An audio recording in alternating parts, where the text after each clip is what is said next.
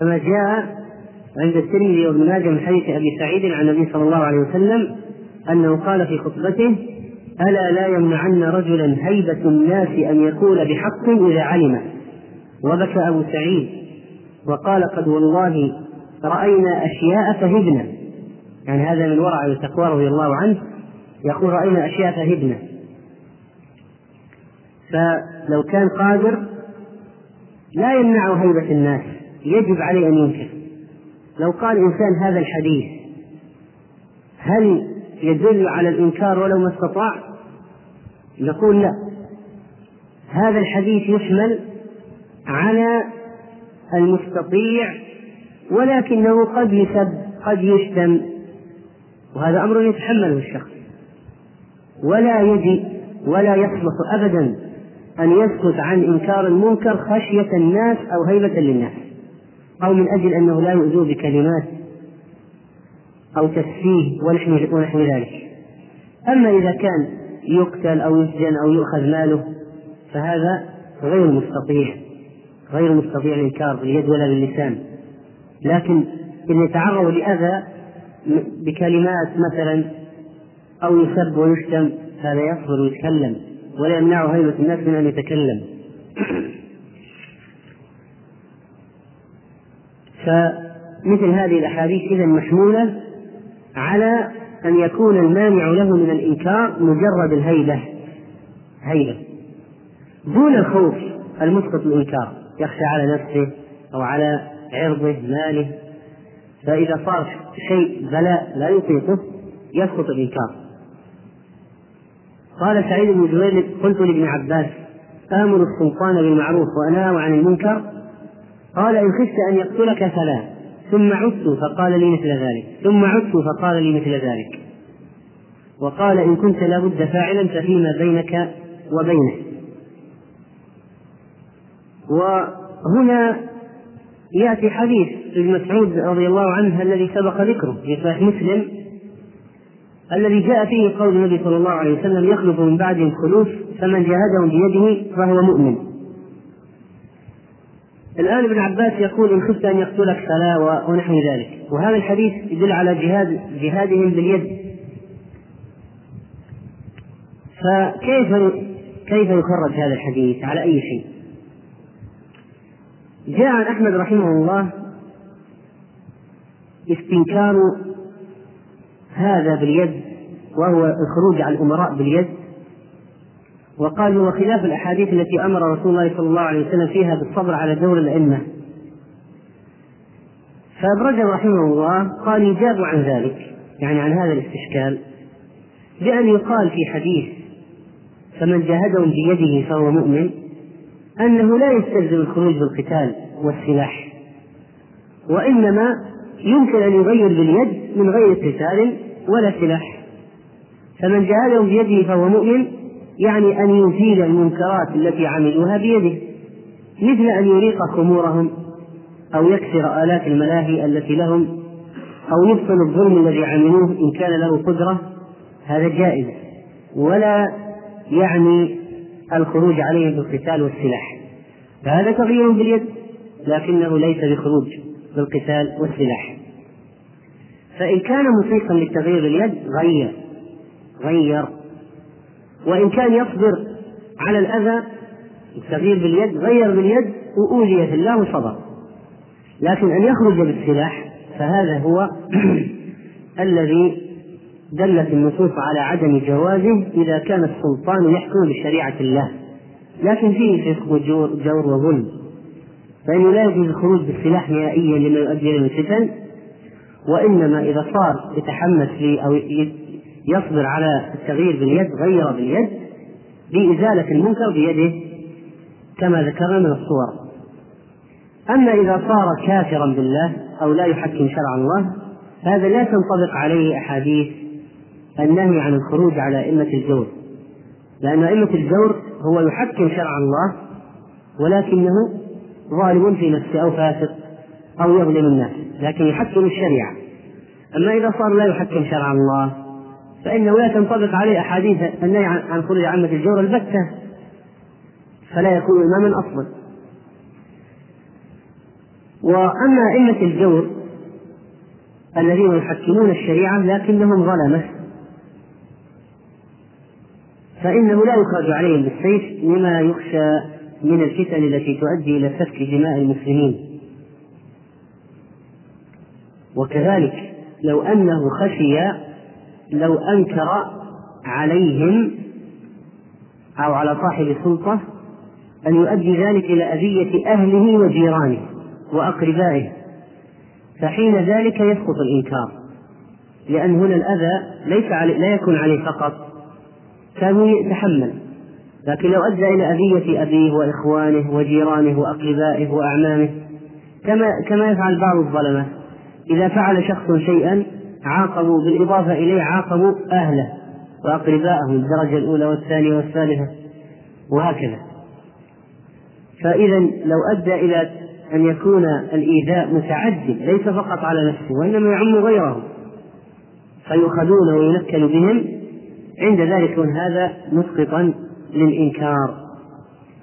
وكذلك إذا خاف على نفسه السيف أو الصوت أو الحبس أو القيد أو النفي أو أخذ المال هذه الأشياء التي ليست شتما أو سبا أو شيء يمكن تحمله وإنما أشياء شديدة ثقيلة.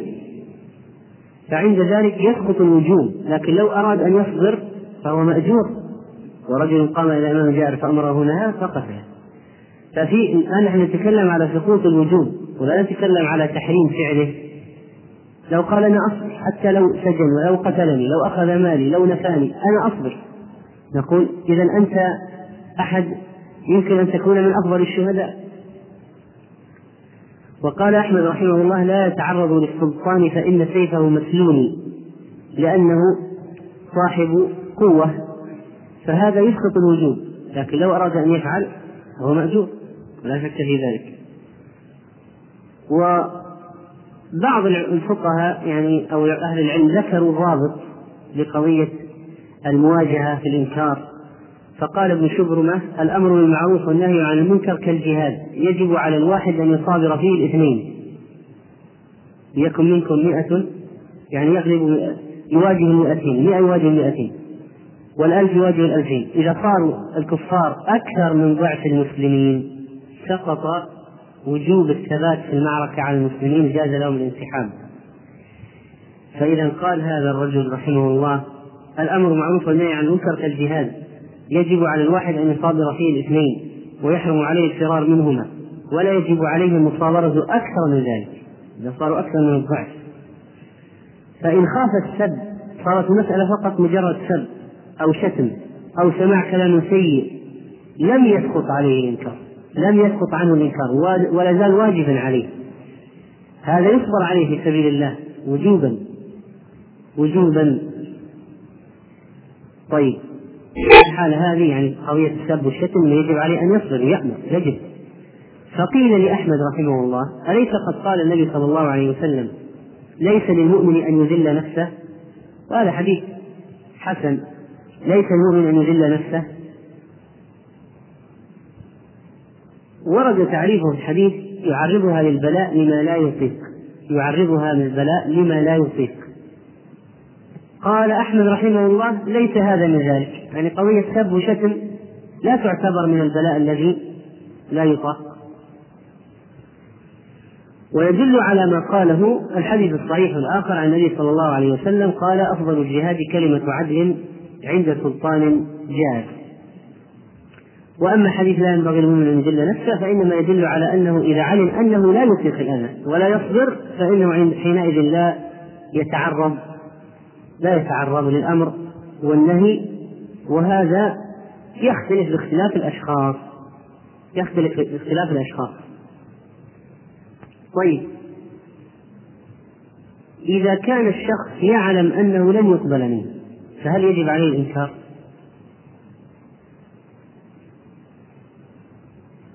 إذا كان الشخص يعلم أنه لن يقبل منه فهل يجب عليه الإنكار؟ ماذا تقولون؟ نعم. يجب عليه الإنكار. طيب لو واحد قال لك فذكر إن نفعت الذكرى. يعني إذا ما نفعت ما تنفع الذكرى لا لا يجب عليك أن تذكر. فماذا تقول له؟ نقول أولا عموم النص وغير ذلك. إقامة الحجة والمعذرة ألم يقل الله سبحانه وتعالى في الناس لما أرادوا أن ينكروا على آخرين فقال لهم بعض الناس يعني لماذا تنكرون؟ ليس هناك فائدة. قالوا معذرة إلى ربكم ولعلهم ينتهون. يعني رجوا رجوا نعم. يتقون نعم جزاك الله طيب. فإذا هذا شيء. وبعضهم يقول يعني يؤول الآية فذكر إن نفعت الذكرى يقول هي مثل سرابيل تقيكم الحر. ما ذكر البرد؟ قال لأنه بدهي يعني أن هذه السرابيل تقي البرد فلذلك ما ذكرها. وقال فذكر إن نفعت الذكرى فيكون خصيمه أيضا مثل هذا يعني أنه مذكور ضمنا. تأولوا على ذلك. وقال بعضهم لا ما يجب. إذا كان يعلم أنه لا يفيد الإنكار يسقط عنه الإنكار. لكن الأحوط والذي عليه ظاهر الحديث أنه ينكر حتى لو كان حتى لو كان يعلم بأنه لا يستجاب له. وهو أبرأ للذمة وهو أظهر أشد في إظهار الحق. لأنه لو أنكر على الأقل الناس الآخرين يعرفون أنه منكر ويكون أقوى لأهل الحق أقوى لأهل الحق والزيادة في ثم إن من وظيفتنا نحن هذه الأمة إقامة الحجة وأن نكون شهداء على الناس. فإذا إنكارنا ولو كنا نعرف أنهم لا يستجيبون أو على الشخص إذا كان لا يستجيب فنقول هذا إقامة للحجة وهذا أمر مطلوب منا. هذا أمر مطلوب منا. طيب. نعم.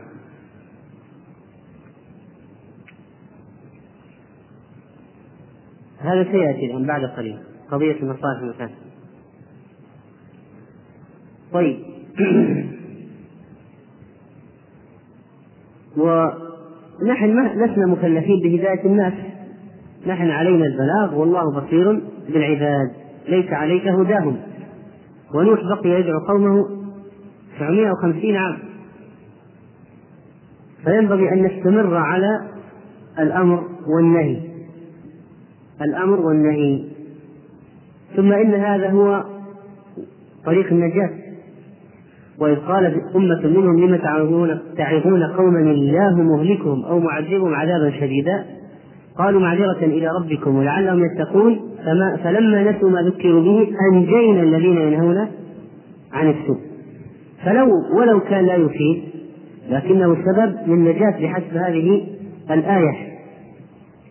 وهذا قول الإمام أحمد رحمه الله رواية عنه وهو اختيار شيخ الإسلام ابن تيمية رحمه الله وهو الذي عزاه بالرجب إلى أكثر العلماء إلى أكثر العلماء والقول الثاني أنه يستحب ولا يجب والقول الثالث ما هو القول الثالث؟ القول الأول أنه يجب الإنكار ولو ما استجب الثاني أنه لا يجب وهو مستحب الثالث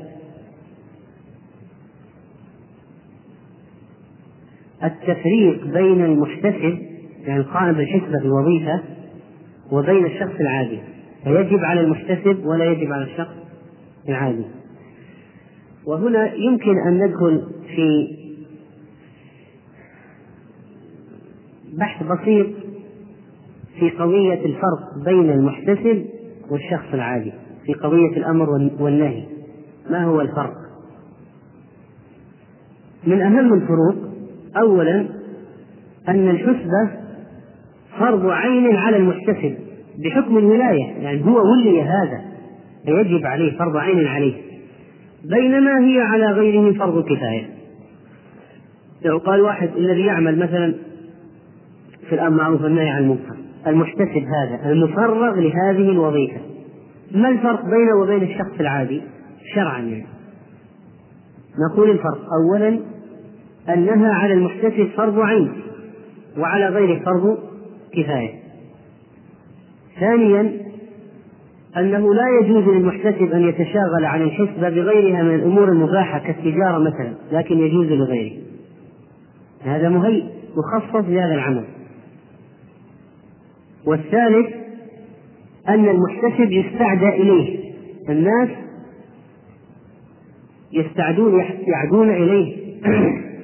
ويطلبون منه يطلبون منه التدخل لأنه صاحب سلطة فهو ينصر ويعين بخلاف الشخص العادي المتطوع. والفرق الرابع أن المحتسب يلزم بإجابة من استعدى به وليس ذلك على المتطوع فإن له أن يطلب من متطوع آخر أو المحتسب أو يجيب هو بينما المحتسب ليس له أن ينجب غيره ويجلس لكن له أن ينجب محتسبا مثله. يقول تعال أنت وقم بهذا العمل. بلغنا عن منكر ينبغي أن نأتي. واحد مظلوم يشتكي أنه يقع عليه المنكر يجب أن يأتي المحتسب. وكذلك من الفروق أن المحتسب عليه أن يبحث عن المنكرات الظاهرة لينكرها ويبحث عما ترك من المعروف الظاهر ليأمر بإقامته وليس على غيره بحث ولا فحص. يعني المحتسب من عمله أنه يدور ويدخل الأماكن والشوارع والأزقة والمحلات هذا عمله. ينبغي عليه أن يدور ويبحث ويرى المنكر ليغيره والمعروف الذي ترك ليقيمه. أما المتطوع فلا يجب عليه وجوبا أنه يلف ويبحث و... نعم واضح؟ وكذلك من الفروق أن المحتسب له أن يوظف أعوانا لإنكار المنكر لأن ذلك أقدر وأقهر وأهيب بالقيام بهذه المهمة. بينما ليس المتطوع أن يتخذ أعوانا لهم مثل ما للمحتسب من القدرة والصلاحية. وكذلك من الفروق أن المحتسب له أن يعزر الناس على المنكرات الظاهرة بطرق التعزير المعروفة وليس ذلك للمتطوع. وليس ذلك للمتطوع. وكذلك من الفروق أن المحتسب له أن يرتزق من بيت المال على حسبته. يعني متفرغ لهذا العمل كيف يعيش؟ لا بد له من راتب يجرى عليه. أما الآخر المتطوع ما يجوز أن يأخذ من بيت المال مقابل الإنكار.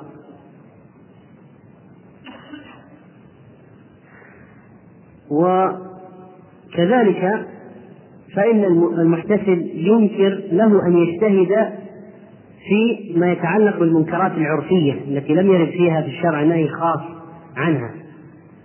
مثلا لو أنه مثل عمر رأى رجلا يمشي متماوتا فضربه علاه بالذرة.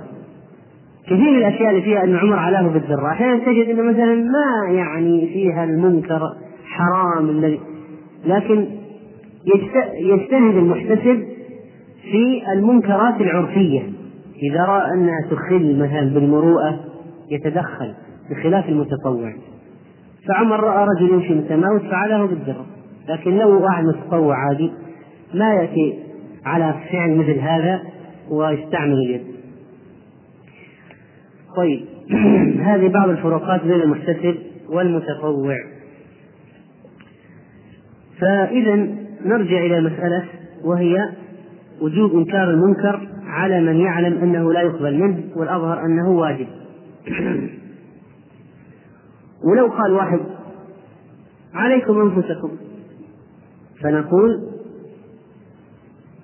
قد جاء تفسيرها عن الصحابي أبي ثعلب الخشني رضي الله عنه أنه قيل له كيف تقول في هذه الآية عليكم أنفسكم؟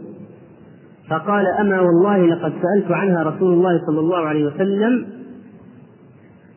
فقال بل ائتمروا بالمعروف وانتهوا عن المنكر حتى إذا رأيت شحا مطاعا وهوى متبعا ودنيا مؤثرة وإعجاب كل ذي رأي برأيه فعليك بنفسك ودع عنك أمر العوام. يشهد له حديث أبي داود عن عبد الله بن عمرو قال بينما نحن حول رسول الله صلى الله عليه وسلم إذ ذكر الفتنة فقال إذا رأيتم الناس مرجت عهودهم وخفت أماناتهم وكانوا هكذا وشبك بين أصابعه فقمت إليه فقلت كيف أفعل عند ذلك؟ قال كيف أفعل عند ذلك؟ جعلني الله فداك قال الزم بيتك واملك عليك لسانك وخذ بما تعرف ودع ما تنكر وعليك بأمر خاصة نفسك. ودع عنك أمر العامة. فإذا عليكم أنفسكم هذه تكون في حالة معينة عند تعذر الإنكار. نقول عليك نفسك وما لك لغيرك. عند تعذر الإنكار. ولذلك الصحابة كان بعضهم يرى أن تأويله ما جاء بعد هذه الآية. يعني أن الظرف الذي ينطبق عليه هذه الآية ما حصل في عهدهم كما قيل أو كما جاء عن طائفة من الصحابة في تفسير هذه الآية عليكم أنفسكم لا يضركم من ضل إذا اهتديتم قالوا لم يأتي تأويلها بعد إنما تأويلها في آخر الزمان. وعن ابن عمر قال هذه الآية لأقوام يجيئون من بعدنا إن قالوا لم يقبل منهم. إن قالوا لم يقبل منهم. متى؟ وجه هذه الحالة التي جاء وصفها بأنك إذا رأيت شحا مطاعا وهوى متبعا وإعجاب كل ذي رأي برأيه تعذر الإنكار وما في قبول ولا استماع ولا مجال للتغيير. فعند ذلك عليك نفسك قال مكحول لم يأتي تأويلها بعد. إذا هاب الواعظ وأنكر الموعوظ فعليك حينئذ بنفسك لا يضرك من ضل إذا اهتديت. وهذا كله يحمل على العجز عن الأمر بالمعروف أو مخافة الضار الذي لا يحتمل فعند ذلك يسقط فعند ذلك يسقط. أما قوله صلى الله عليه وسلم في آخر الحديث وذلك أضعف الإيمان فهذا يدل على أن الأمر معروف والنهي عن المنكر من خصال الإيمان. لأن الإيمان بضع وسبعون شعبة فلا شك أن الأمر معروف والنهي عن المنكر من خصال الإيمان. وكذلك يدل هذا الحديث على أن من قدر على خصلة من خصال الإيمان وفعلها كان أفضل ممن تركها عجزا عنها الذي يترك الأمر والنهي عن المنكر عجزا هل يأثم؟ هل يأثم؟ لا الذي يفعلها يقوم بالأمر والنهي عن المنكر يؤجر أيهما أفضل؟ واحد استطاع وفعل. واحد ما استطاع ما فعل. أيهما أفضل؟ المستطيع. هل هما سواء؟ نقول أنت يا أيها العاجز كأنك فعلت مثل الذي الذي فعل. هل هو مثله؟ لا. أقل في الفضل. ولو كان ما له ذنب لكن ليس سواء. وهذا من لطيف ما يقاس عليه مسألة الحائض وترك الصلاة. الحائض الآن تترك الصلاة صح ولا لا؟ عليها إثم في ترك الصلاة؟ لا. ما عليها إثم. لكن الرجل لكن المصلي الذي يصلي. أفضل. مع أن تلك ليس عليها إثم لأن هذا الأمر ليس بيدها. لكن إن جئت للفضل الذي يصلي أفضل من التي لا تصلي وعليها العذر وعندها العذر. ولا اعتراض. فقد فضل الله بعضهم على بعض. وهذا وهذا هذه المثل التي لا تصلي عند العذر مع أن ما هي آثمة لكن يدل على أن المصلي أفضل منها أنه عليه الصلاة والسلام وصف عدم صلاتها بنقصان الدين. مع أن ما لها ذنب فيه ولا عليها إثم لكن قال وصفه بأنه من نقصان الدين. مع أن ممنوعة من الصلاة لو صلت تأثم فجعله نقصا في دينها. لا إثم. وليس هذا النقص يطعن فيها أبدا. لكن يدل على أن من قدر على الواجب ففعله. أفضل ممن تركه عجزا عنه. ولا يعترض العاجز يقول أنا إيش ذنبي؟ يقول ما لك ذنب ما عليك ذنب. إحنا قلنا لك تذنب ما عليك ما عليك ذنب. لكن هذا الحال أفضل من هذا. وأرضى بما قسم الله هذا قدر الله. وليست المسألة قضية المرأة والرجل. لا طيب مثلا المرأة يائسة يعني ما ما تأتيها العادة خلاص تصلي دائما. هل هي أفضل أو المرأة المعذورة؟ بالحيض؟ المصلي المسألة ما هي مسألة مرأة وحتى الرجال واحد يستطيع الأمر معروف والنهي عن المنكر فأمر ونهى واحد لا يستطيع عجزا ترك أيهما أفضل؟ هذا المسألة رجل ورجل نعم. فالقضية قضية المبدأ العام الفكرة العامة وليست المسألة مسألة المرأة والرجل. وقوله صلى الله عليه وسلم في أول الحديث من رأى منكم منكرا من رأى يدل على أن الإنكار متعلق بالرؤية. فلو كان هذا المنكر مخفي فلم يره هل يجب عليه أن يفتش؟ هل يجب عليه أن يفتش؟ طيب مش تتصل يفتش لكن هل يدخل البيوت؟ هل يدخل البيوت؟ هل مثلا يوقف واحد الشارع يقول يلا يمكن أنت عندك منكر. مع إنه ما رأى ولا شيء. لا ظاهر حديث لا من رأى منكم منكرا يعني إذا ظهر المنكر. لكن طيب لو سمع ما رأى لكن سمع صوت ملاهي من مكان. ينكر؟ ها؟ نعم ينكر. لأنه السماع مثل الرؤية.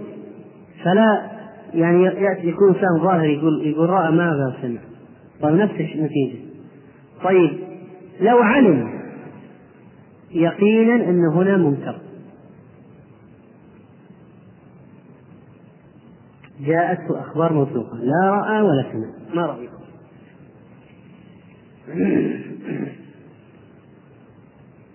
ماذا تقولون؟ رجل رأى ما رأى ولا سمع. لكن علم أنه يوجد منكر مثلا في هذا المكان هل يدخل يقتحم أو لا؟ ها؟ أيوه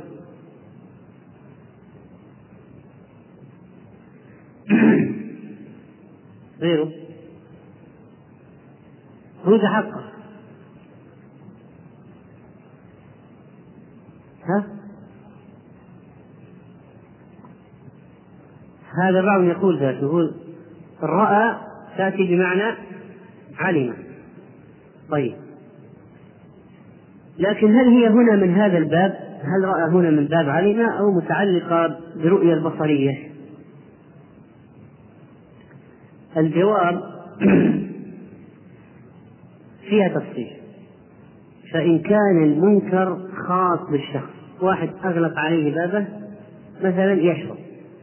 ما يقتحم عليه لكن لو واحد أغلق عليه باب يصنع الخمر ويرو أو يوزع الحشيش والمخدرات ويغلف ويعبئ أو أنه جعل وكر دعارة يصاد النساء فيأتين إليه.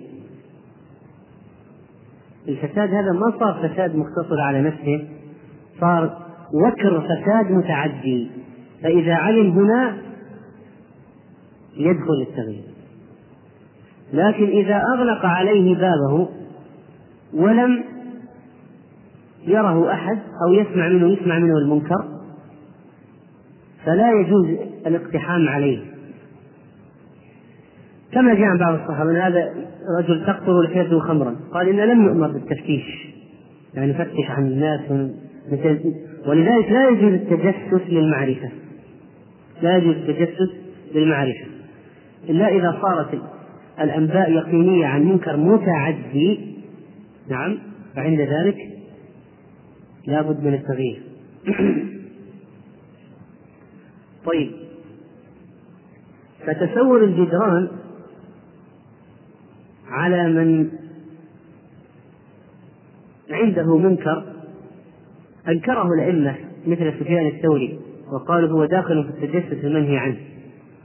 وقيل لابن مسعود إن فلان تقتل الحية خمرا فقال نهانا الله عن التجسس. وأما إذا كان المنكر متعدي وهو مستسر المنكر هذا وجاء خبر ثقة وأنه ستنتهك حرمة يفوت استدراكها كقتل إنسان أو زنا بامرأة. جاز التجسس والإقدام على الكشف خوفا من فوات ما لا يستدرك. من انتهاك المحارم. من انتهاك المحارم. وأما بالنسبة للمنكر الذي يجب إنكاره فإنه المنكر المجمع عليه. أما المختلف فيه فقد اختلفوا فيه. هل ينكر فيه ولا لا؟ الجواب إذا كان من مسائل الاجتهاد التي فيها تكافؤ أدلة وقوة في أقوال الطرفين فلا إنكار. وإن كان شيئا مرجوحا ضعيفا فإنه ينكر. ولذلك لا صحة لقاعدة لا إنكار في مسائل الاختلاف وإنما الصحيح لا إنكار في مسائل الاجتهاد. و فإذا كان يعني إذا كان كان الخلاف في المسألة ضعيف. فإنه لا يلتفت إليه وينكر. مثل نكاح المتعة. فيه خلاف لكن مرجوح. فهل تنكر؟ نعم تنكر. وهو ذريعة إلى الزنا. طيب. وكذلك لو أن إنسانا حكم بالمراجعة من غير زوج لمن طلق ثلاثة. قال ترجع لك. هذا ينكر عليه ولا شك. ولو كان القاضي متأول ينكر عليه. يعني لو كان جاهل أو جاهل أو تأول أو عرض له شبهة ينكر عليه. ولا يقال هو حكم قاضي ولا حكم مدير المركز الإسلامي فلان ولا فلان. لا ينكر عليه. لا شك في ذلك. و كوننا ننكر على الشخص الذي يفعل الشيء لشبهة عنده أو دليل لكن ضعيف. يعمل بقول مرجوح. لا نسقط عدالته. هو إذا كان معتقدا بذلك فهو باقي على عدالته. لكننا ننكر عليه لأن ما هو عليه مرجوح. وكذلك فإن الأمر بالمعروف والنهي عن المنكر تبعث عليه عدة بواعث. ويكون محرك النفس من أجله متنوع. فقد يحملك يا أيها المسلم على إنكار المنكر رجاء الثواب. وأحيانا خوف العقاب من الله إذا تركت. وأحيانا يحملك الحمية لمحارم الله أن تنتهك الغضب إذا انتهكت محارم الله. وأحيانا يكون الباعث النصيحة للمؤمنين والرحمة بهم والشفقة عليهم أن يدخلوا النار. وأحيانا إجلال الله وإعظامه ومحبته أن يطاع فلا يعصى وهذه الأسباب قد تجتمع في شخص ينكر المنكر قد يجتمع بعضها في من ينكر المنكر وقد يكون الباعث أحد هذه الأشياء. ولذلك الذي يلاحظ هذه المقامات العالية يعني الذي يكون الباعث له على إنكار المنكر إعظام الله وإجلاله القيام بحق الله فإنه يهون عليه يهون عليه الأذى الذي يلقاه في إنكار المنكر. يا بني أقم الصلاة وأمر بالمعروف وانهى عن المنكر واصبر على ما أصابك يعني هذا الشيء يعلم الصغار منذ نعومة أظفارهم إنكار المنكر والصبر على الأذى في سبيله بل إنه ربما وصل الحال بمن ينكر المنكر والناس يؤذونه أن يدعو لهم. لأنه ينكر عليهم وهو مشفق عليهم أن يدخلوا النار وهم يؤذونه. فهذا كحال النبي عليه الصلاة والسلام لما ضربه قومه فأدموه وهو يقول اللهم اغفر لقومي فإنهم لا يعلمون. هم يضربونه ويدمونه وهو يدعو لهم. طبعا هذا على أحد الأقوال في هذا النبي أنه قال حكى يحكي نبيا من الأنبياء ضربه قول الموت قيل هو هو يعني هو النبي صلى الله عليه وسلم. طيب أما بالنسبة للأمر معروف والنهي عن المنكر من جهة الشروط والآداب فطبعا هناك شروط وآداب. فمن هذه الأشياء ونسرد بسرعة بعض الأشياء أن النهي عن النهي عن المنكر يكون بجميع الوسائل المشروعة. وأننا لا ننتظر المنكر حتى يقع ثم ننكر فأننا لو علمنا أنه سيقع فنبادر بالإنكار. واضح ولا لا؟ يعني يكون الإنكار قبل وأثناء وبعد.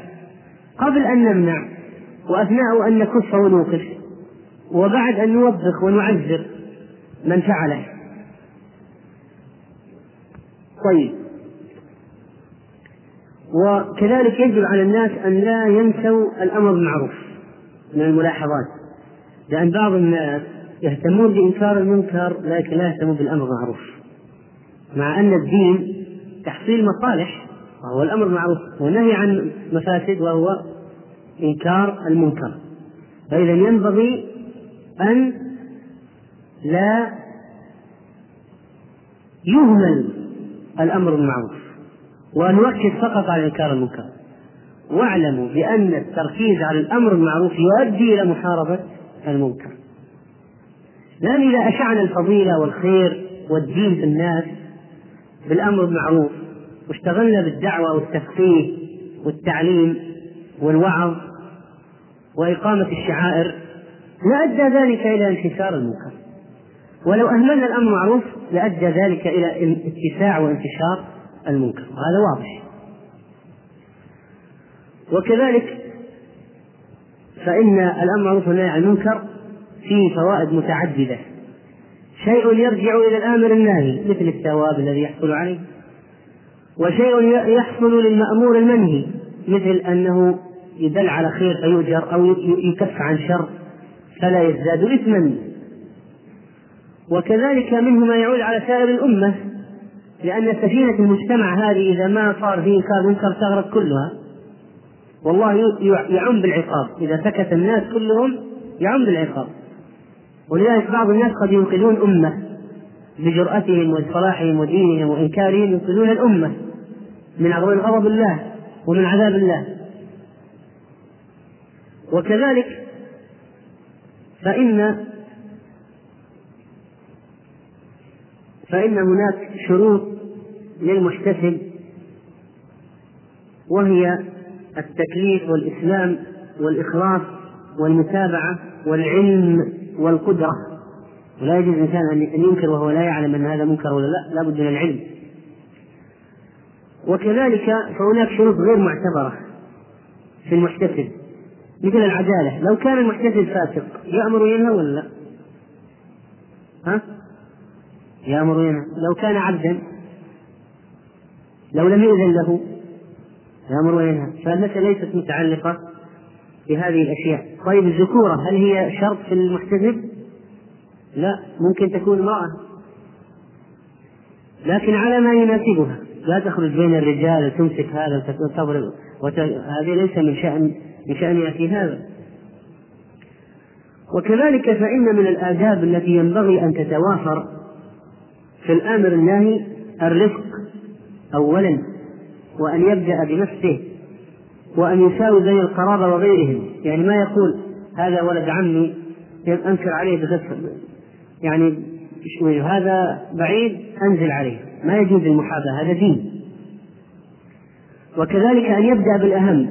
فلو كان البلد فيه شركيات وفيه معاصي أو فسوق ما يبدأ بالخمر والزنا وهناك أصنام وقبور وأضرحة فيبدأ بالأهم.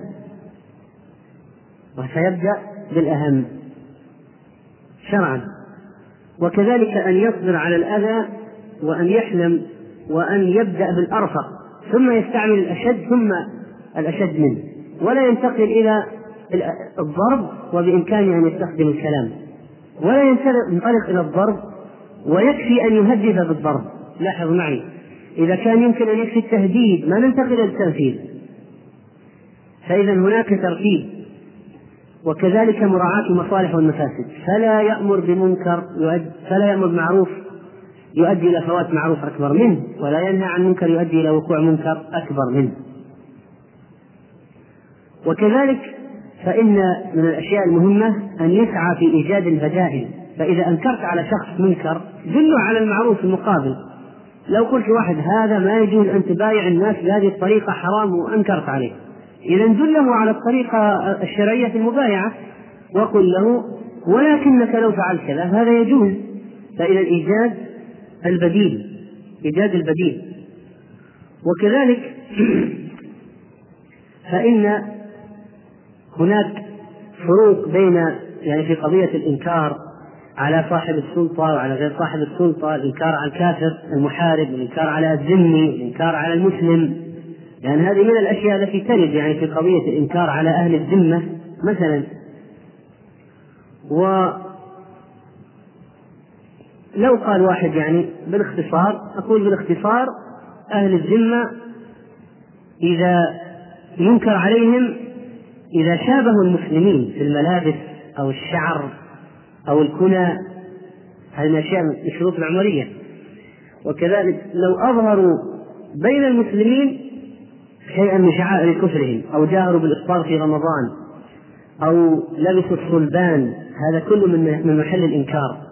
ما يجوز أن يظهروا ذلك بين المسلمين.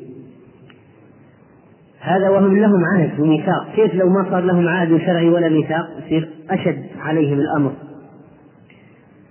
طيب هذا بعض الأشياء المتعلقة بالموضوع ونكون بذلك قد انتهينا من شرح هذا الحديث يعني ما استطعنا من شرحه. وندخل في الحديث الخامس والثلاثين آداب اجتماعية.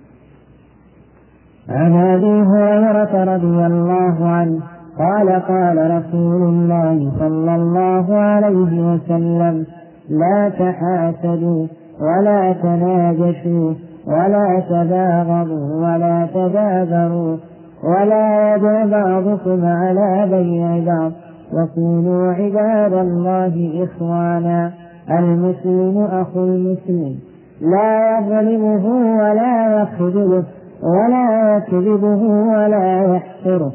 التقوى ها هنا ويشير إلى صدره ثلاث مرات. بحسب امرئ من الشر أن يحقر أخاه المسلم. كل المسلم على المسلم حرام. دمه وماله وعرضه. رواه مسلم. هذا الحديث قد أخرجه الإمام مسلم رحمه الله تعالى في صحيحه. عن أبي هريرة. والحديث هذا له عن أبي هريرة عدة طرق.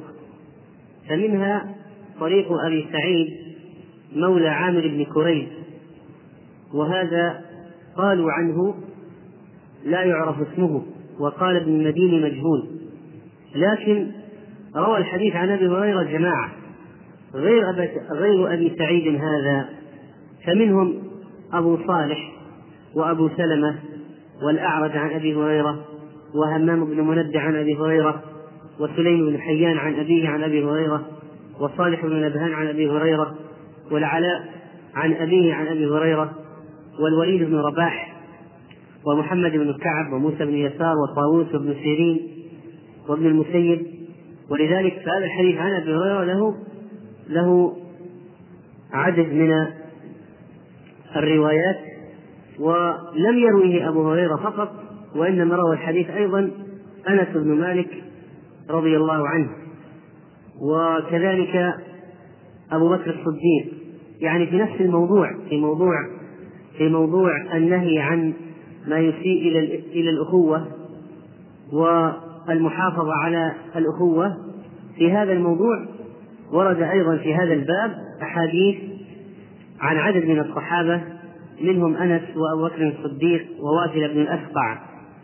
وبالنسبة لهذا الحديث الذي معنا فإن هذا الحديث له روايات وألفاظ. فمن ذلك قوله صلى الله عليه وسلم المسلم أخو المسلم لا يخونه ولا يكذبه ولا يخذله كل المسلم على المسلم حرام عرضه وماله ودمه التقوى ها هنا الحديث. وهذا رواه الترمذي رحمه الله وهو حديث صحيح. وقد ذكر أيضا قد روى الإمام أحمد أيضا هذا الحديث بلفظ كل المسلم على المسلم حرام دمه وماله دمه وعرضه وماله المسلم أخو المسلم لا يظلمه ولا يخذله التقوى ها هنا الحديث. وجاء في الصحيحين أيضا المسلم أخو المسلم لا يظلمه ولا يسلمه. لا يسلمه لا يتركه لا يتركه للعدو. لا يسلمه وإنما يدافع عنه ويحميه. وكذلك جاء في الصحيحين عن النبي صلى الله عليه وسلم قال لا تباغضوا ولا تحاسدوا ولا تدابروا وكونوا عباد الله إخوانا. ونكتفي بسرد هذه بعض هذه الروايات التي ذكرنا ونبدأ في شرح الحديث. قال صلى الله عليه وسلم لا تحاسدوا. ومعنى لا تحاسدوا طبعا المحاسدة أن يقع بين اثنين فأكثر الفعل. لا تحاسدوا يعني لا يحسد بعضكم بعضا. لو قلت لا تحسد غير لا تح... لا تحسدوا يختلف عن قولك لا تحاسدوا من جهة أن هذا يقع بين الناس بين أطراف مختلفة. لا تحاسدوا والحسد لا شك أنه يوجد في طباع البشر. شيء من طباع البشر. وهو ينتج الحسد ينتج عن أي شيء؟ عن كراهية أن يفوقك الآخرون بشيء. كون الإنسان يكره أن يفوقه الآخرون بشيء هذا ينتج الحسد. ولأن الله خلق بني آدم على مراتب ورفع بعضهم فوق بعض درجات أقصد في الدنيا. فهذا أغنى من هذا وهذا أقوى من هذا هذا أجمل من هذا وهكذا. فالله سبحانه وتعالى خلق الناس مراتب خلق الناس على مراتب ورفع بعضهم فوق بعض الدرجات ليتخذ بعضهم بعضا سفريا ويسخر بعضهم بعضا ويعمل هذا عند هذا ويكون العبد عند السيد والأجير عند المستأجر والموظف عند المدير وصاحب العمل وهكذا. فالله سبحانه وتعالى فاوت بين العباد. فاوت بينهم في عدة جوانب كثير من الأشياء. فاوت بينهم في المال والجمال والصحة وغير ذلك. ونتيجة لهذا التفاوت نتيجة لهذا التفاوت فإن الأدنى يحسد الأعلى لأن كل واحد يكره أن يفوقه الآخرون. لا يرضى أن يفوقه الآخرون. ولذلك من العلاجات المهمة للحسد الرضا بما قسم الله لك. هب أنك لا يولد لك ولد وغيرك يولد له أولاد. هذا ما قسم الله لك. فترضى بما قسم الله لك. الرضا بما قسم الله من علاجات الحسد المهمة. وأن تؤمن أن الله سبحانه وتعالى قد أعطى ذاك ولم يعطك هذا لحكمة. فهذا قدر الله وعطاء الله. فلأي شيء الحسد قد يكون هذا متفوقا قد يكون أحفظ منك أو أعلم منك أقدر منك. عنده قدرة مثلا على الخطابة أو الإلقاء أو الحديث أو عنده قدرة على شفظ أو أنه محبوب بين الناس لأن طبيعة شخصيته فيها من عوامل الجاذبية ما يجعل الآخرون يلتفون حوله مثلا. ما يجعل الآخرين يلتفون حوله. فهذا قدر الله. هذا قدر الله. فلمنع الحسد يجب الإيمان بما قسم الله. نعم. إننا لا إن الشخص لا يمنع من أن يحقق أو يسعى للتفوق أو لتحسين وضعه أو لاكتساب مهارات جديدة. لا شك في ذلك. ولا يمنع الإنسان من أن يحسن وضعه أو يتفوق. لكن إذا لم يستطع أن يجاري شخصا أو يماثله فما ما هو الموقف؟ لا شك الموقف الصحيح هو الرضا بما قسم الله. هناك عدد من الناس لو قارنت نفسك بهم لا يمكن أن تفوقهم أو تماثلهم. ما عندك مقدرة مهما حاولت لا يمكن. هل هل تأكل هل يأكل بعضك بعضا؟ أو تغلي من الحسد؟ أو تتمنى زوال النعمة فتتمنى زوال النعمة عنه؟ وتتمنى أن يزول الشيء الذي فاقك به كي تصبح أنت وإياه سواء؟ النفس إذا عجزت أن تلحق بالآخر بالآخرين يصبح عندها ردة فعل سلبية شيطانية وهي أن يزول مال الآخر. لأنك لأن لديك طريقان. الأول أن تلحق به أن تزيد فتلحق به والثاني أن ينقص هو فيصبح مثلك. فإذا عجز عن الأول ورأى نفسه لا يمكن أن يلحق به ولا عنده قدرة تتجه نفسه الأمارة بالسوء الخبيثة. إذا طاعت ما طاعت الشيطان إلى الأمر الثاني وهو أن يزول ما عنده من النعمة حتى يصبح مثلك فإذا الحسد هذا ينشأ من مسألة النفس وهي أن الإنسان يكره أن يفوقه أحد من جنسه في شيء من الفضائل. والناس في الحسد ليسوا سواء. الناس في الحسد ليسوا سواء. فمنهم من يكون حسده في غاية السوء ومنهم من يكون حسده حسدا محمودا. فمن الناس من يسعى إلى حسد يسعى في زوال النعمة بالظلم والبغي على صاحب النعمة بالقول والعمل حتى يزيلها عنه. يسعى في ذلك هذا دأبه. وهذا القسم من الناس الذي يحمله الحسد على السعي في إزالة نعمة الآخر بالقول والعمل.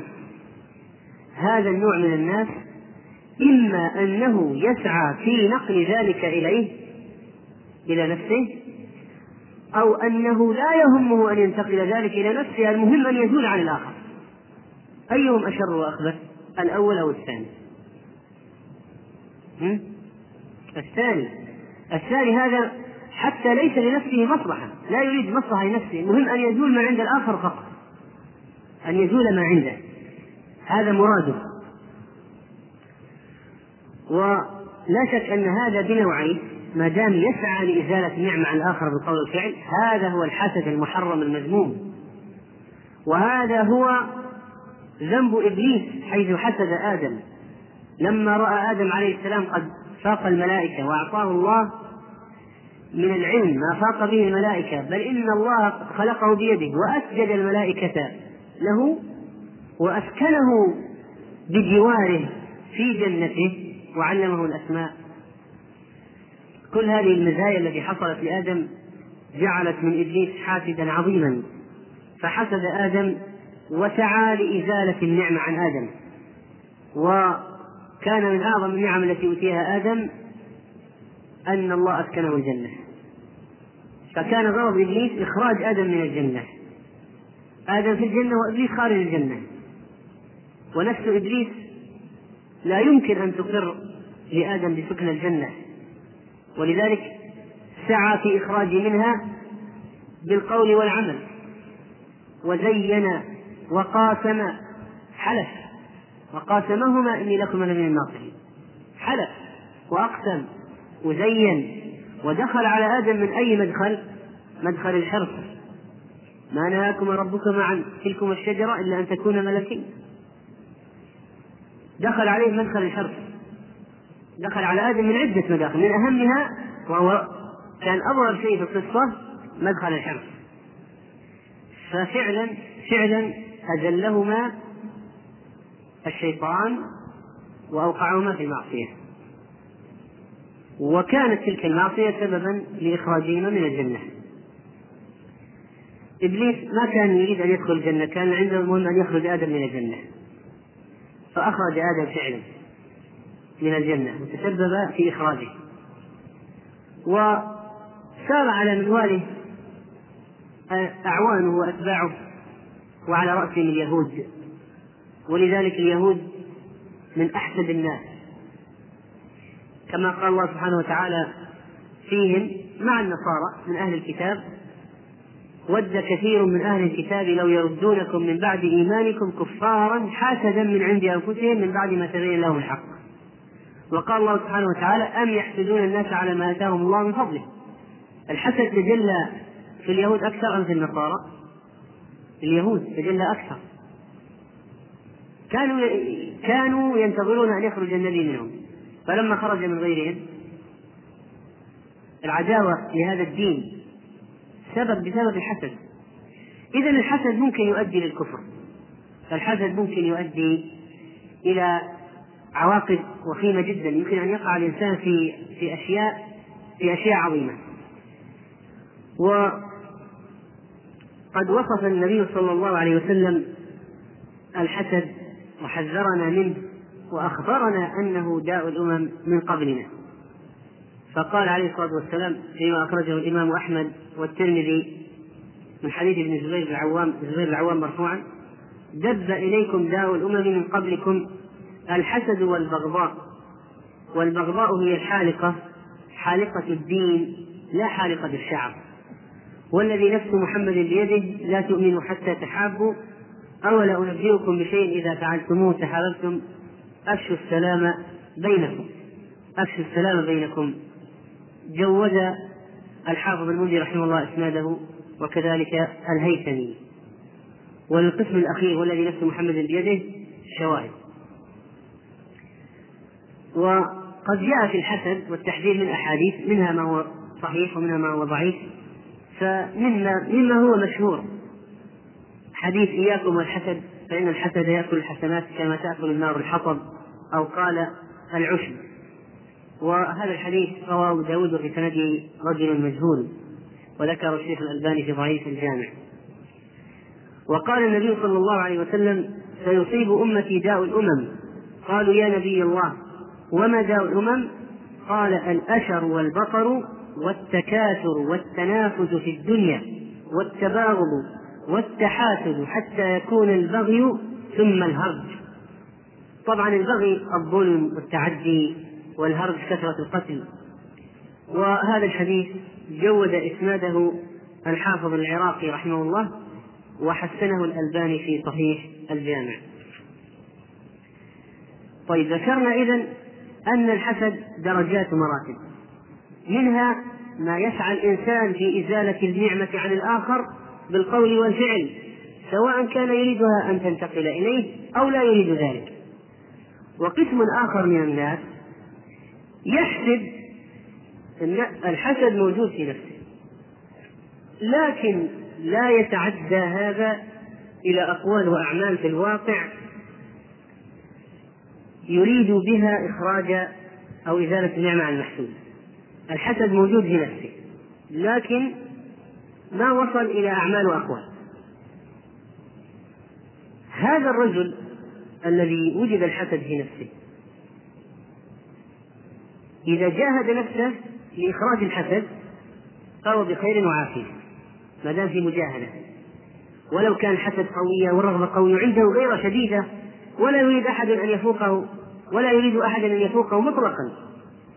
لكن ما دام يجاهد نفسه ويمنع نفسه من الأقوال والأعمال التي تكون في الواقع تخرج منه سعيا في ذات النعمة ما دام ما حصل هذا منه وجاهد نفسه فهو بخير. ومن الناس من لا يكون الحسد متملكا نفسه لكن هو يأتي لنفسه بهذه المشاعر ويحدث نفسه بالحسد. هناك فرق بين أن يكون الحسد غالبا عليه وهو يجاهد نفسه ويقاوم لا أقوال ولا أفعال تخرج. وبين أنه هو يختار يختار التفكير في الأمر والاسترواح إليه ويبدي ويعيد في هذه الأفكار الحسد. ويتمنى زوال النعمة عن أخيه ولا يجاهد نفسه في ذلك بل هو الذي يجلب لنفسه هذه الأفكار ولو جاءته استمر فيها وأرخى العنان لنفسه نفسه يأكل بعضها بعضا من الداخل وهو مستمر. صحيح أنه قد لا يخرج منه قول ولا عمل لكن العلماء يشبهون هذه الحالة بحالة العازم على المعصية. نحن نعلم أن الله سبحانه وتعالى لا يؤاخذ الناس بما حدثوا به أنفسهم ما لم يتكلموا أو يعملوا. هذا حديث نفس.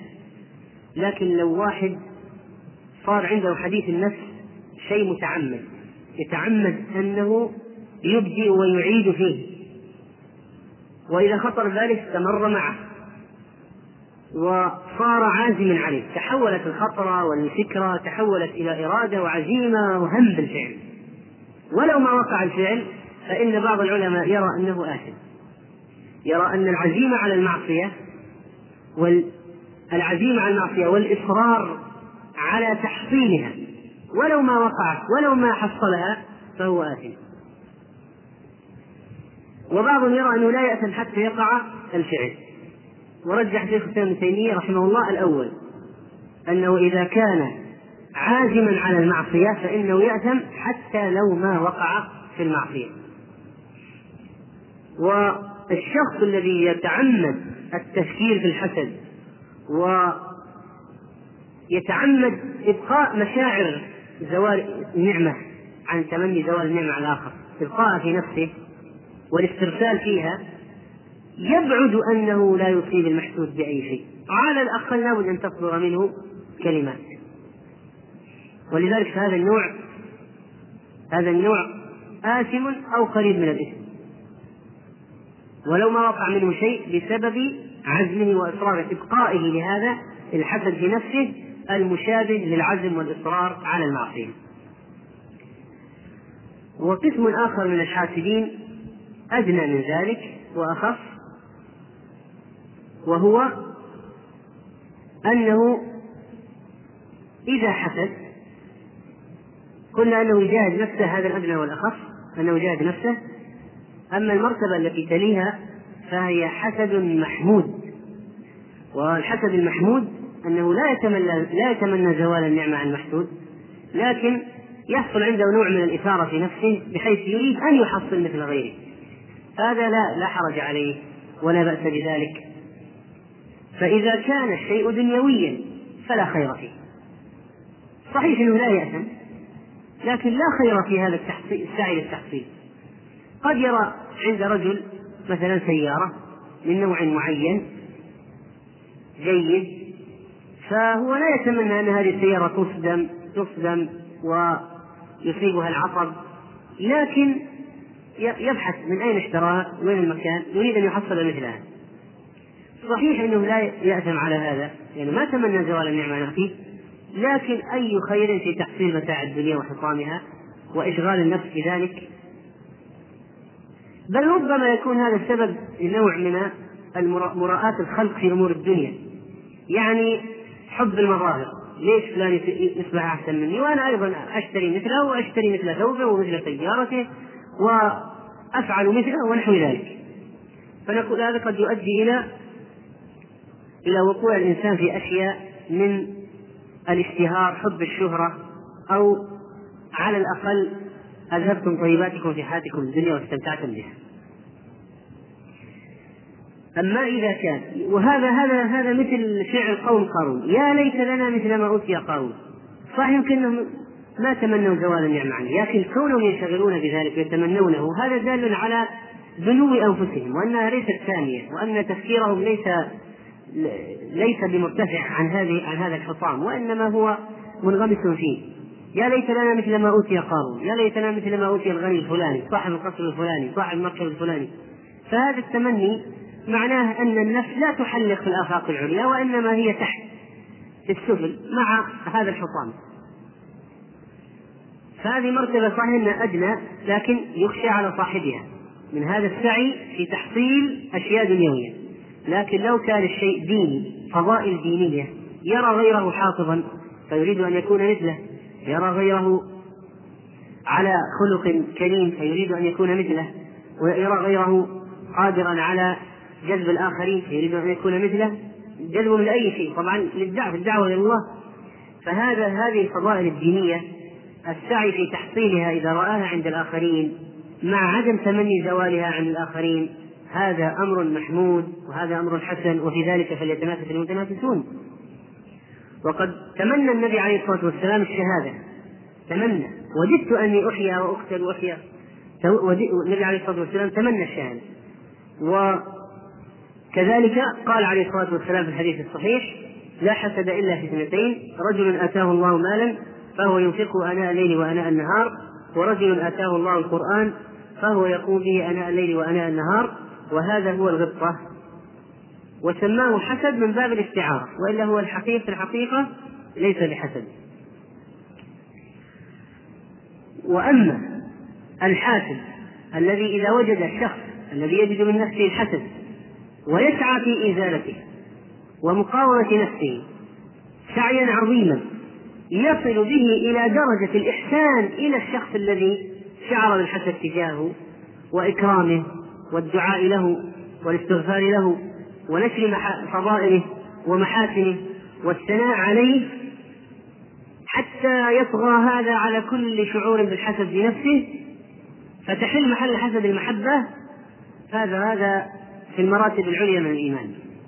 يعني الذي يجد في نفسه حسد لشخص فيقوم فيقوم بإكرامه وإظهار محبته له والثناء عليه ونشر فضائله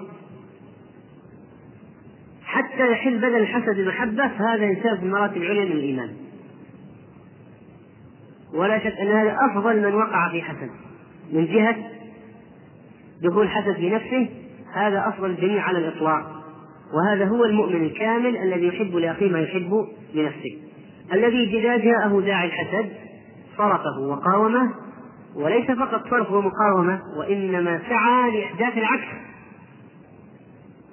بالمحبة والهدية والتواصل ونشر الفضل والدعاء والثناء عليه بل والأخذ عنه والتعلم منه فيصبح كأنه شيخه وأستاذه.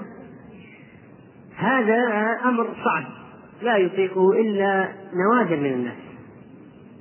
الغالب أنه إذا وقع في نفس شيء الحسد أنه إما أن يسعى في الإزالة أو أنه يستمر في هذا الشعور بدون مقاومة ونادر من الناس من يحاول السيطرة على نفسه في هذه الأمور. صحيح أن بعض الناس عندهم سلامة صدر وقد لا يقع في نفوسهم الحسد إلا ناس إلا نادرا. وصحيح أن الشخص الذي يقع في نفسه الحسد ويجاهد نفسه أعظم ممن لم يقع فيه أصلا لأن هذا عنده مغالبة ومجاهدة وانتصر على نفسه وذلك ما جاءت في نفسه الشهوة هذه أصلا. لكن ينبغي على الإنسان أن يسعى دائما في سلامة صدره وهذا هو بحد ذاته عملية مجاهدة. هذه مجاهدة. وذكرنا من علاج الحسد أن يرضى بنعمة الله أن يرضى بقدر الله وقسمة الله. نحن قسمنا بينهم معيشتهم في الحياة الدنيا. أو يقسمون رحمة ربك نحن قسمنا بينهم معيشتهم في الحياة الدنيا. فهو يرضى بما قسم الله. وثانيا لا مانع أن يحصل الفضائل أن يحصل الأشياء بل هذا مطلوب ويتنافس. وكذلك إذا وقع في نفسه حسد لأخيه أن يسعى في إحلال العكس في نفسه بدلا من هذا الحسد وأن يطرد الحسد بالكلية. ولا شك أن للأدعية الأدعية دور عظيم في طرد الحسد من النفس. والعين نوع من الحسد فهي أخص منه وتنشأ من الحسد لا شك. وهي عملية فيها تعدي على الآخر لإزالة هذه النعمة عنه. وأما الذي يحسد فإنه يشرع له أن يقرأ المعوذات. ومن شر حاسد إذا حسد. قل أعوذ برب الفلق من شر ما خلق ومن شر غاسق إذا وقب ومن شر النفاثات في العقد ومن شر حاسد إذا حسد. لأن الشر متى يكون من الحاسد؟ إذا حسد. لكن إذا ما حسد وبقي الشيء في نفسه. فلا يكون شرا عليه. فالحاسد ممكن يحسد وممكن يبقى الحسد في نفسه بغير خروج. ومن شر حاسد إذا حسد. أقصد أنه لا يكون له آثار من أقوال وأفعال. وينبغي على معشر القرناء أن ينتبهوا لهذه المسألة غاية الانتباه.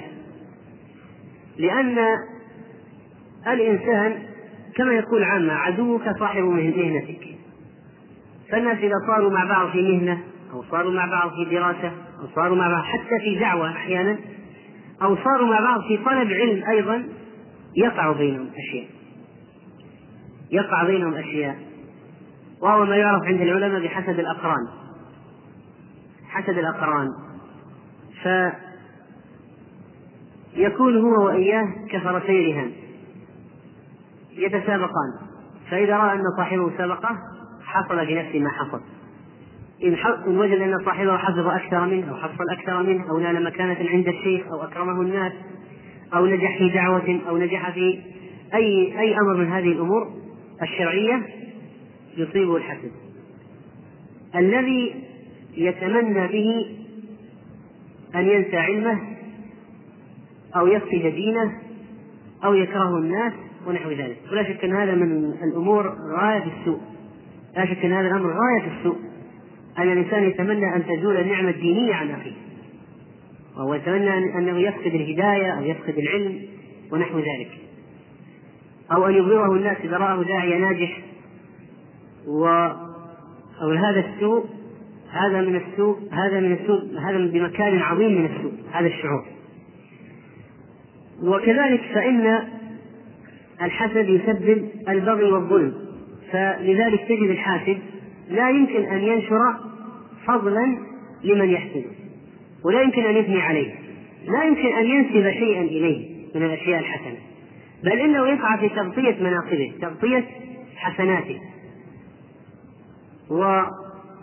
ومن فتش نفسه وجد أنه قل ما يسلم من هذا من هذا الذات لأنه لأن الإنسان اهتمام مدني بطبعه ودائما يكون في حال مخالطة للآخرين. فلا يعدم أن يوجد هذا الشعور بينه وبين غيره. وابحث عن هذا سواء كان في أوساط الدعوة وطلب العلم أو كان في أوساط الدنيا والوظائف والمناصب والتجارات لتجدنه فعلا في الواقع. تجده بين الطلاب تجده بين التجار تجده بين الموظفين تجده وهكذا في أصحاب كل مهنة أو كل قطاع أو كل نوع من أنواع تجد هذا الشيء متغلغلا فيهم قال صلى الله عليه وسلم طيب قوله لا تحاسدوا هذه اللا الناهية. وهذا النهي للتحريم أو للكراهية؟ الكراهة تحريم. تحريم لا تحاسدوا. فإذا الحسد حرام. حرام. لا تحاسدوا طيب. قال صلى الله عليه وسلم في الحديث ولا تناجشوا. من المعلوم أن النجش في البيع أن يزيد في السلعة من لا يريد شراءها. وقد يكون هذا أحيانا لنفع البائع. يعني بعض أصحاب البائع يتواطؤون لكي يدخلوا في المزاد ويزايدوا في السعر. فيضر الشخص المريد للشراء لينفعوا البائع. قصدهم قد يكون القصد نفع البائع وقد يكون القصد الإضرار بالمشتري فإذا كان قصد نفع البائع تجده يحدث ممن من؟ أصحاب البائع أو من الدلالين. من أصحاب الصنعة أو المهنة هؤلاء تجدهم في حراجات السيارات مثلا وغيرها يزايدون يزيدون في الثمن من أجل نفع المشتري. من أجل نفع, البائع حتى يصل إلى أعلى ثمن وهو في المقابل يدخل في حراجاتهم هم فيزيد لكي ينتفع وتصبح المسألة توزيع أدوار في قضية الشراء أو قضية البيع. إذا كان الإضرار بالمشتري أحيانا يدخل واحد في مزاد فيرى واحد يريد أن يشتري شيء بينه عداوة مثلا أو ما أعجبه ونحو ذلك فلا يهمه من هو صاحب السلعة ما يهمه من هو البائع. لكن يهمه أن يضر بالمشتري. فيراه يزيد فيزيد ويزيد فيزيد. وهكذا ثم ينسحب لكي يورطه في هذا الثمن المرتفع الذي وصلت إليه السلعة في المزاد. فإذا النجش هذا يمكن أن يكون من طرف البائع لنفعه أو الإضرار بالمشتري وقد يجتمع الأمران. وقد نهى النبي صلى الله عليه وسلم عن النجش كما ثبت في الصحيحين من حديث ابن عمر. بل إن ابن أبي أوفى وصف الناجش بأنه آكل ربا خائن بوصف كريم هكذا ذكره البخاري رحمه الله معلقا في كتاب البيوع. وقال ابن عبد البر رحمه الله أجمعوا أن فاعله عاص لله عز وجل إذا كان يعلم بالحكم أن النجس حرام.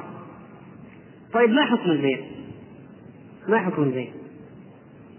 بائع دس أناسا من أعوانه بين الناس يزيدون تواطأ يزيدون واحد أو أكثر حصلت حصل البيع زاد صاحب البائع وزاد المشتري الآخر وزاد وهم في النهاية اشترى المشتري ما حكم البيع؟ هل البيع صحيح والبائع آثم هو من معه أو أن البيع باطل البيع البيع فاسد. اختلف العلماء في ذلك. فمنهم من قال البيع فاسد. البيع فاسد. وهو رواية عن الإمام أحمد رحمه الله.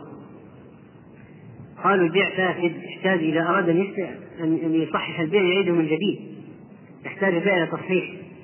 فاسد. ومنهم من قال منهم من فرق بينما إذا كان الناجش هو البائع أو الشخص المتفق معه. وبينما إذا كان الشخص الذي يعمل النجش خارجي ليس له علاقة بالبائع لأن المشتري هل يمكن يتواطأ في النجش؟ يجيب واحد يزيد معه؟ هذه يعني بعيدة. ويصعب تخيلها. فإذا الناجش هذا إما أن يكون من جهة البائع أو يكون شخص خارجي. إذا كان من جهة البائع هنا فرق من فرق من العلماء. قالوا إذا كان من جهة البائع الناجش من جهة البائع إذا البيع فاسد. لأنه متعلق بطرفي بأحد طرفي العقد وهو البائع. لكن لو واحد جاء خارجي واحد شراني صاحب شر دخل ما يدور بس يحب ضرر الناس كل ما رأى مزاد دخل فيه كل ما رأى واحد يشتري زايد عليه كل ما زاد عليه. ما يعرف ولا بائع من البائعين. لكنه يحب أذية خلق الله والإضرار فدخل في المزادات يدخل في المزادات ويزيد. هذا الرجل ليس له علاقة بأحد طرفي البيع ولا هو متواطئ مع هذا ولا مع هذا. فقالوا هنا يصح البيع. وإذا كان الناجش من طرف البائع فإن البيع فاسد. فإذا كان من طرف البائع البيع فاسد. إذا كان شخص خارجي البيع صحيح والناجش هذا آثم. ولا شك.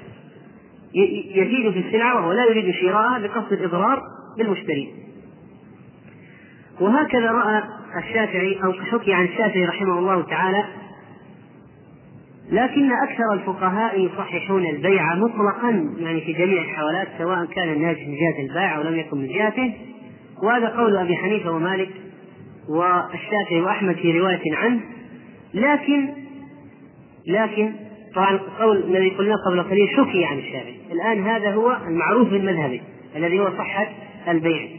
لكن طبعا الناجش آثم. هذا معروف متفق معه متواصل معه آثم لكن مالك وأحمد رحمهم الله قالوا إن للمشتري الخيار إذا كان لا يعلم بالنجش داخل بريء في البيع والناس يزيد واحد يزيد ناجشون يزيدون وهو لا يعلم. ورثت عليه واشتراها. قالوا له الخيار. حتى لو ما في شرط خيار بينه وبين البائع يثبتون له الخيار. إذا كان النجش حصل وهو لا يدري أنه يحصل واشترى. قال له الخيار. يعني إذا أحس إذا علم إذا إذا علم أنه مغبون ومالك يقدر الغبن بثلث الثمن فأكثر. بثلث يعني مثلا تسوى مئة. صار في مجلس في البيعة ووصلت إلى 150 واشتراها مالك يقول إذا كان النجش الزيادة أكثر من ثلث قيمتها الحقيقية أفرض أنها تساوي 100 وباعوها عليه 150 بالنجش هذا أكثر من ثلث قيمتها الحقيقية أكثر من الثلث الزيادة أكثر من ثلث القيمة الحقيقية. إذا إذا طبعا الثلث والثلث كثير. قالوا إذا له حق الرجوع في البيع.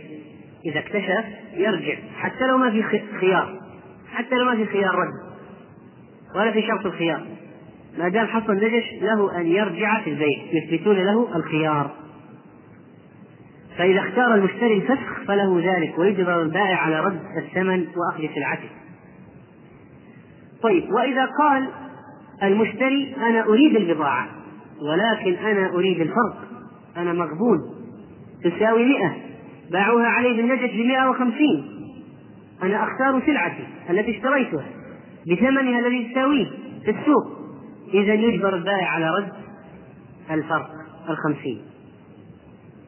ذكر هذا أيضا الحنابلة. هذا إذا كان التناجش إذا قلنا التناجش هو ما يتم في البيع.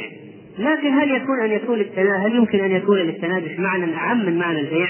مما يحدث في البيع؟ الجواب نعم لأننا إذا عدنا إلى الأصل اللغوي لقضية النجش لوجدنا أن النجش في اللغة هو تحريك الشيء وإثارته بالمكر والمخادعة تحريك الشيء وإثارته بالمكر والمخادعة ولذلك يسمى الصائد في اللغة ناجش الذي يصيد لماذا؟ لأنه يثير الصيد بحيلته يثير الصيد بحيلته وخداعه فيصيده. فإذا قلنا إن هذا المعنى هو المقصود فيكون فيكون معنى العبارة لا تناجشوا لا يخدع بعضكم بعضا ولا يمكر بعضكم ببعض ولا يكيد بعضكم لبعض ولا يخطط لحيلة يوقع بها أخاه المسلم. سواء كان فيه منفعة له أو ليس له فيه منفعة. لا لا تحدث حيلة ومكر وخديعة. لا يجوز أن تمكر بأخيك المسلم ولا أن تخدعه فإن المكر السيء لا يحيق إلا بأهله. وقد قال النبي عليه الصلاة والسلام في الحديث الصحيح من غشنا فليس منا والمكر والخداع في النار. رواه الطبراني وغيره وذكره الشيخ الألباني في صحيح الجامع. وقد روى الترمذي حديثا مشابها بلفظ ملعون من ضار مسلما أو مكر به لكن هذا الحديث ضعيف وذكره الشيخ في ضعيف الجامع. فإذا المكر والخديعة في النار هذا ثابت عن النبي صلى الله عليه وسلم يعني أن جزاء المكر والخديعة هو النار.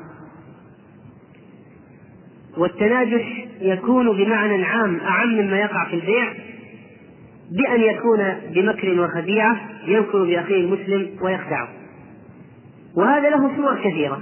فمثلا دلس السلعة وخبأ العيب وغطاه وباعه إياها. ما في نجس ولا شيء. باعه بدون زيادة. ما دخل في مزاد ولا شيء. باعوا سلعة قد كتم عيبها وغطاه. مثل ما يقول الآن مثلا يضعوه في السيارة المعطوبة نوعا من الزيت أو شيئا ما معين يجعلها تمشي. مشيا لا يشعر المشتري أن فيها شيء أن فيها شيء. ثم بعد ذلك بعد فترة بسيطة من الاستعمال يظهر عيبها جليا هذا نجش هذا تناجش هذا مكر وخديعة لا شك في ذلك. وكذلك لو أنه خلط تمرا جيدا بتمر رديء يصور للمشتري أن التمر جيد أو يضع الرديء من تحت والجيد من أعلى. أو أنه ينتهز غفلة إنسان يشتري فيزيد عليه السعر لأنه مغفل ولا يعرف المماكسة فيبيعه بأضعاف مضاعفة ما هو هذا؟ كله داخل في المكر والخديعة. وكله داخل في معنى التناجش. أنتم يا أيها المسلمون لا تحاسدوا ولا تناجشوا. لذلك يمكن أن يحدث الكافر ويتمنى زوال النعمة عن الكافر. ويمكن أن يحدث النجش على الكافر. وإن كان بعضهم يقول لا يجوز حتى مع الكافر المكر والخديعة. لكن المحارب لا خلاف لأن المحارب الكافر المحارب أنه يجوز المكر به وخديعته. لأن النبي عليه الصلاة والسلام قال الحرب خدعة. فإذا خداع الكافر المحارب بأي نوع من الأنواع جائز لأن أموالهم حلال لنا أصلا المحاربين. أموالهم غنائم لنا. فإذا خديعتهم هي جزء من الغنيمة إذا كانوا محاربين. لكن هذا أمر ينبغي فيه تحقيق المناط ومعرفة هذا النوع من الناس لأن بعض المسلمين يطلقون على أي كافر محارب وبالتالي يستحلون السرقة منه وخداعه وغشه إلى آخره. ويكون هو محارب. وقد لا يكون محاربا. هذه مسألة دقيقة. تحتاج إلى تحتاج إلى علم وإلى فهم وإلى سؤال وتبصر. لأن بعض الناس يتساهلون في هذا. حيث أن الكفار موجودين بكثرة في المجتمع. وبعض الناس لا يقصد. لا يريد بالخداع عزاز دين الله ولا إفقار الكفار إنما يقصد منفعته وجيبه الشخصي فلذلك هو أي يعتبر أي كافر محارب ويسلك منه بأي طريقة يشاء وربما يكون قد عقد عقدا معه أو دخل في عهد دخل بلده في عهد فيخدعه ويذكر به ولا يكون هذا من الخديعة الجائزة بأي حال من الأحوال ذلك أنك ارتبطت معه بعقد مثلا أو بعهد فلا يجوز خديعته في هذه الحالة ولا السرقة منه. وقال صلى الله عليه وسلم في الحديث أيضا ولا تباغضوا. وهذا النهي للتحريم أيضا عن التباغض بين المسلمين. لو كان بغضا في الله لكان أمرا مشروعا ومن صميم الدين. لكن يكون في كثير من الأحيان البغض على أهواء النفوس والأشياء الشخصية. والله سبحانه وتعالى جعل المؤمنين إخوة. إنما المؤمنون إخوة والإخوة يتحابون. فإذا تباغضوا نافوا وعاكسوا هذه هذا الحكم. وهو قوله إنما المؤمنون إخوة. والشريعة إذا حكمت بشيء سدت كل أبواب الشر التي تنقضه وفتحت كل أبواب الخير التي تعززه وتدعمه. فإذا حرمت الشريعة البغضاء معناها أنها حرمت كل الوسائل المؤدية إلى البغضاء. إذا حرمت الشريعة شيئا حرمت كل وسيلة وسبب يؤدي إليه. وهذا من كمال هذه الشريعة. الشريعة ليست حرفية وأن وشيء أشياء ظاهرية محدودة. لا. الشريعة عميقة فهي إذا حرمت شيئا حرمت كل الأسباب المؤدية إليه. فإذا حرمت البغضاء بين المسلمين فإن الشريعة تحرم كل سبب للبغضاء كل سبب البغضاء. وفي ذات الوقت لما جعلت المحبة بين المسلمين فإنها شرعت كل سبب لتقوية المحبة. لما قال إنما المؤمنون إخوة قال أفشوا السلام بينكم. لماذا؟ لأن السلام يؤدي إلى زيادة المحبة. ولذلك أمر بإفشائه. أفشوا السلام بينكم. لأن السلام يؤدي للمحبة. وقد يشرعه لذاته وقد يشرعه لأنه يؤدي إلى تحصيل شيء جاءت به الشريعة. وكذلك لما حرمت البغضاء ماذا قال الله سبحانه وتعالى في الخمر والميسر؟ إنما يريد الشيطان أن يوقع بينكم العداوة والبغضاء في الخمر والميسر ويصدكم عن ذكر الله وعن الصلاة هل أنتم منتهون؟ وكذلك فإنها حرمت النميمة الشريعة لأن النميمة من أسباب الأساسية والرئيسية لإيقاع العداوة والبغضاء بين النفوس. وفي المقابل رخصت في الكذب للإصلاح بين الناس مع أنه كذب. لكن يؤدي إلى زوال البغضاء وحصول المحبة فصارت الرخصة فيه. لا خير في كثير من نجواهم إلا من أمر إلا من أمر بصدقة أو معروف أو إصلاح بين الناس. ومن يفعل ذلك ابتغاء مرضات الله فسوف نؤتيه أجرا عظيما. الذي يفعل ذلك له أجر عظيم. والله سبحانه وتعالى ندب إلى الإصلاح بين المؤمنين وأمر به. وأصلحوا ذات بينكم فأصلحوا بين أخويكم. فأمر بالإصلاح. وقال النبي عليه الصلاة والسلام ألا أخبركم بأفضل بأفضل من درجة الصلاة والصيام والصدقة؟ قالوا بلى يا رسول الله.